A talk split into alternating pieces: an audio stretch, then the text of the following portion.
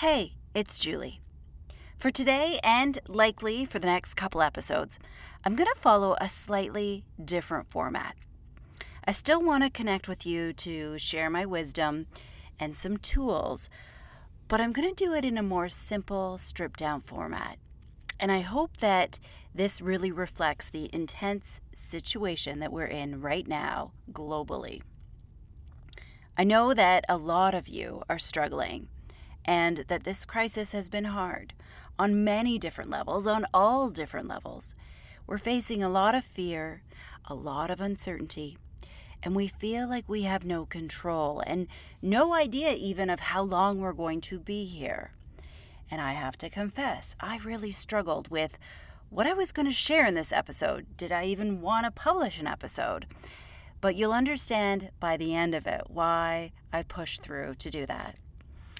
I wanted to share something that was relevant, that would help you in this moment to deal with exactly what you're challenged by.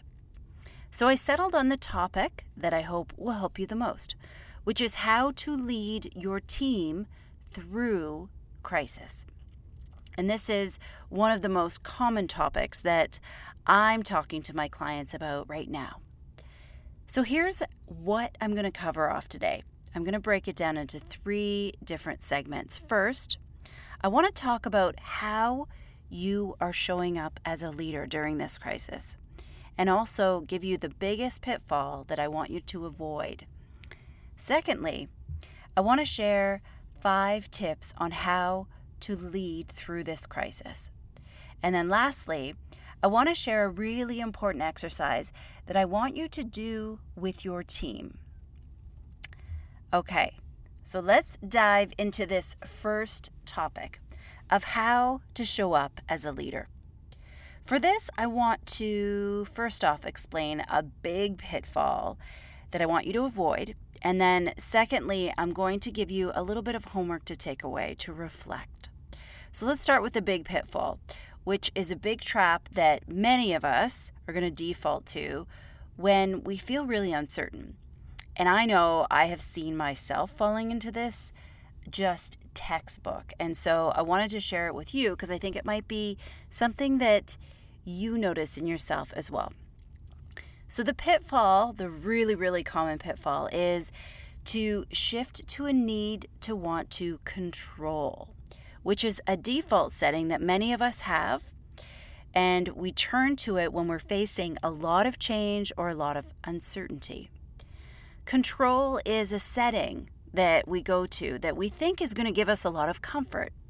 The story goes like this If we don't have enough knowledge to make a decision or to act, we do all our research, we collect enough data, and we get to the point where we feel like we can be prepared to lead from a place that is informed and also inspirational. But in this place where we are, there is no playbook. We have literally never been here before. So we can't really control. We can't offer guarantees about what's going to happen or what it will be like when we get through to the other side. But what we can offer our teams is our internal power, you know, that essence of who you really are. They need our authenticity, they need our vulnerability right now. Because trust me when I say this to you, right now, that is what they need the most. They need and they want to hear from you, the real you. They need to be comforted by you and your presence with regular, consistent communication. They need to hear you and your experience. This is a time where you don't have to hold the vision. You don't have to have all the answers. Instead, this is the time where you remind everyone of what you believe in and how you are all going to treat each other. This is the time to go back to the basics, to our core values, to our purpose, to what it is that makes us tick. This is what is needed right now most. Because here's the deal we can't control what is happening outside of us.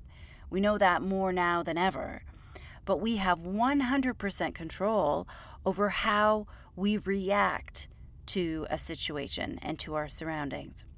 Control is an illusion, not a destination. We know that, right? And right now, you're being invited to lead without a clear idea of where you are leading. And we don't know what's going to happen next. We're being asked to lead without control, and that is so hard.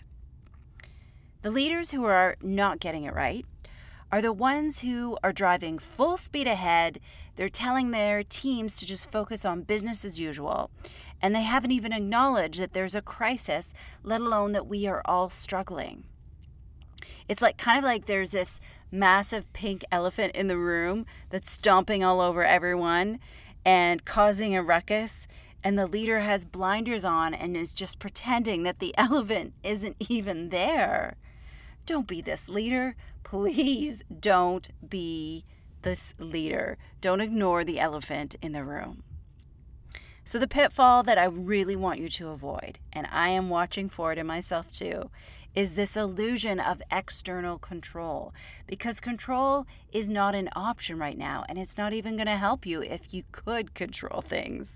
Right now, your team needs you in whatever state you're in. They need you to show up authentically.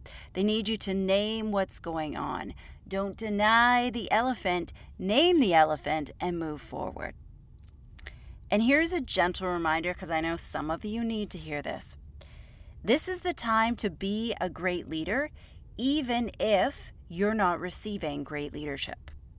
This is really important. I'm going to say that again. This is the time to be a great leader, even if you aren't receiving great leadership. And while this crisis feels chaotic right now, and if you're like me, you may be wondering where the bottom is. You might be wondering how long it is going to take to get through this. If only I could just know how long this is going to be. We can't make estimates because there's no way to know for sure. However, I do know this we will get through this. We will get through to the other side. And I want you to take this inquiry away from me and think about it in the coming days.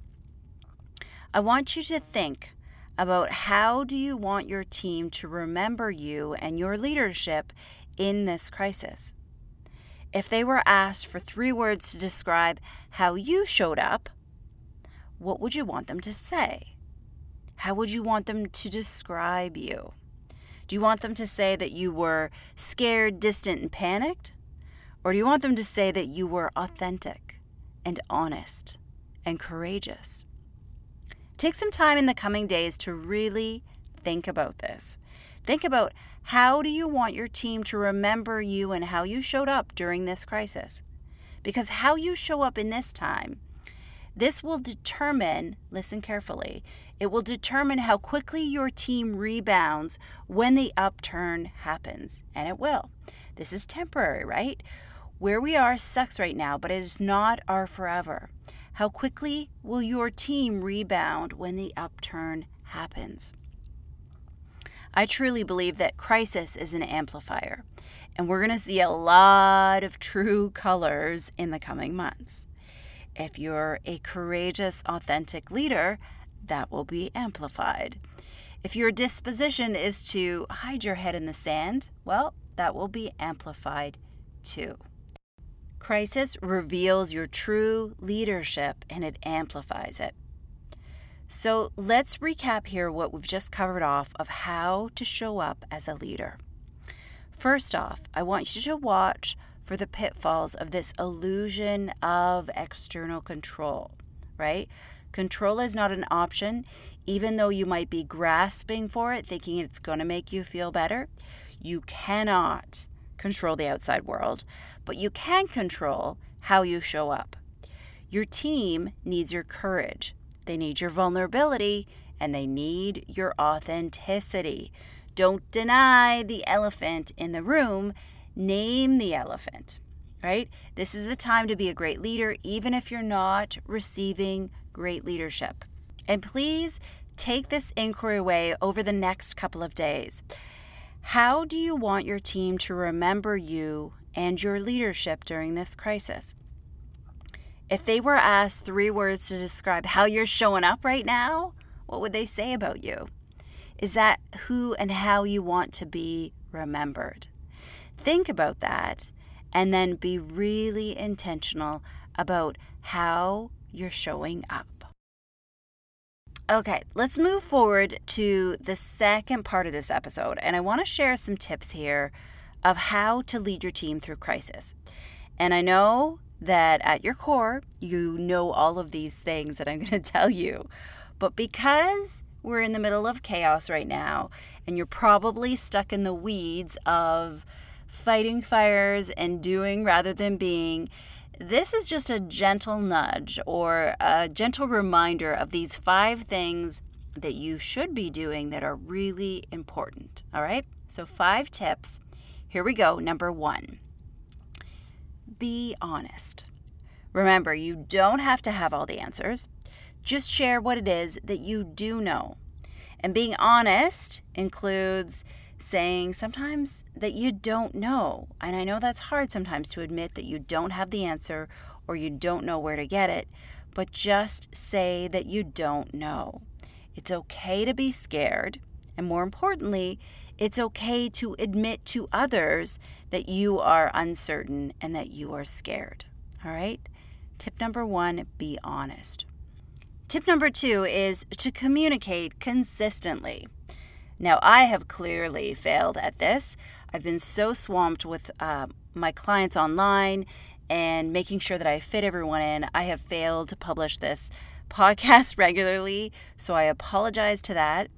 I have had the paralysis of perfection, right? I had so many ideas of what I wanted to prepare and get out in this episode that I just tried to boil the ocean. It got way too big, and then I just had to rein it all in and keep it simple. So, even if you don't have all the answers, even if there isn't anything new to say, people need to hear from you as a leader because they believe in you and they need to know that you're still there. In this time right now, you can't communicate too much. And also, you can't care too much. Because in times of crisis, consistent, regular communication is so important.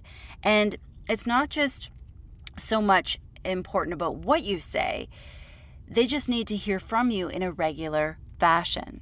So don't underestimate the power of consistent communication in a crisis like this. You don't have to wait till you have new information. And I think that that goes on in a lot of people's minds. It's like, I don't have anything new to say, nothing new is different. Doesn't matter. People just need to hear from you. Show up and be real. All right, so that's tip two communicate consistently. Tip three is to respect the contrast. Everyone has a different experience, and I have seen every edge of the spectrum through this. Don't judge people for having an experience that is different than your own. Just respect what it is that they're going through. Try to focus on alignment, not separation, which means what is it that you do have in common with people? So, a really simple example is you know, there's households that have children in them, there's households that don't have children in them. One is going to be a little bit more chaotic than the other. So, don't judge, don't compare, just recognize that it's different and that you're all struggling to get your work done in some way. The other contrast I've seen is there's certain people who are extroverted in nature. They get their inspiration from outside of themselves, and they're having a very different experience from the introverts who are used to working on their own. Some people are struggling because they've lost their job or they've been furloughed. Others are thriving and their companies and businesses are busier than ever. It's all contrast. We can't compare our experience to others. That will do no good. Remember a couple episodes, we talked about mainlining misery. That comes from comparing. So just respect that everyone is going through their own journey. They are doing the best that they can, and their experience might be different than yours, and that's okay. So that was the third tip is to respect the contrast. The fourth tip is to watch for edge behavior. This has come up so much lately and such a big reminder for all my clients. Edge behavior is going to show up in a big way. If you don't know what I'm talking about, you might want to head back to episode 174. We talked about what edge behaviors are and how they show up. They are basically when we are pushed outside of our comfort zone or we spend a disproportionate amount of time outside of our comfort zone. They are the fight, flight, or freeze responses, like being defensive, um, trying to start a fight with someone, blaming, shutting down, becoming overly analytical. This is a really good time to remind yourself of what your edge behaviors are. If you haven't seen them show up already, they are definitely going to make a presence in the near future. And if you can, remind others around you about your edge behaviors because they're gonna show up. And if you notice edge behaviors in others, remember this isn't a time to judge or scold people for their bad behavior. This is the time to have empathy for them and to be curious about their actions. Remember, some people shut down and they completely just tune out when they're stressed. It's kind of like their own personal circuit breaker. It shuts them off before they say something or do something really stupid that they can't ever take back. So, edge behavior is a sign that they need your support. They likely need your empathy or your understanding. They don't need your judgment or your discipline. All right? So, watch for edge behavior. And then my last tip is to adjust your expectations. This is not business as usual. Don't even try to make it business as usual. When I see people trying to do this, this is what I talked about earlier, right? We try to go to control. We say, okay, we're working from home. We're just going to do everything exactly the same, but we'll do it from home. That is control, and that won't work. This is business as best as we can do, right? That's all we can do. If you try to push your teams to do business as usual, one of two things is going to happen. Either they're going to burn out or they're going to get resentful because they don't have the capacity to work at the same rate that they did before. We don't know how much longer we're going to be in quarantine for. So, this is something I want you to think of as a marathon, not a sprint. This is the time to deepen relationships with your colleagues and your clients. Okay, so let's recap those five tips that I just went through. One, be honest. You don't have to have all the answers, just share what you do know. Two, communicate consistently. Three, respect the contrast. Four, watch for edge behavior, which is a scream for support, not discipline. And five, adjust your expectations. All right, now on to the third and the final segment in this episode. I want to share something that you can use with your team. So far, we've talked about how you can show up as a leader, and I've given you some tips and also some pitfalls to avoid. Now, I want to talk about your team and how you're going to operate during the crisis. By now, You've likely ironed out a lot of the logistics, right, of working from home. You likely know how you're going to be in touch with each other, when you're going to talk, all those things, right? Now, if you're like any of my clients, this novelty of working from home has worn off. All the shininess, the newness, it has worn off, and this is our new reality. And for a lot of people, it's not so awesome. So, the piece that a lot of leaders have missed out on is to design how you're going to be working together during this period. And not just the logistics. Remember, this isn't business as usual. This is doing business the best that we can right now. So, think of this as a different setting. And guess what? Because we're going to be working differently together, it means that we have to do a redesign of our working agreement or designed alliance. So here's what I want you to do with your team I want you to redesign how you're going to work together for the rest of this crisis.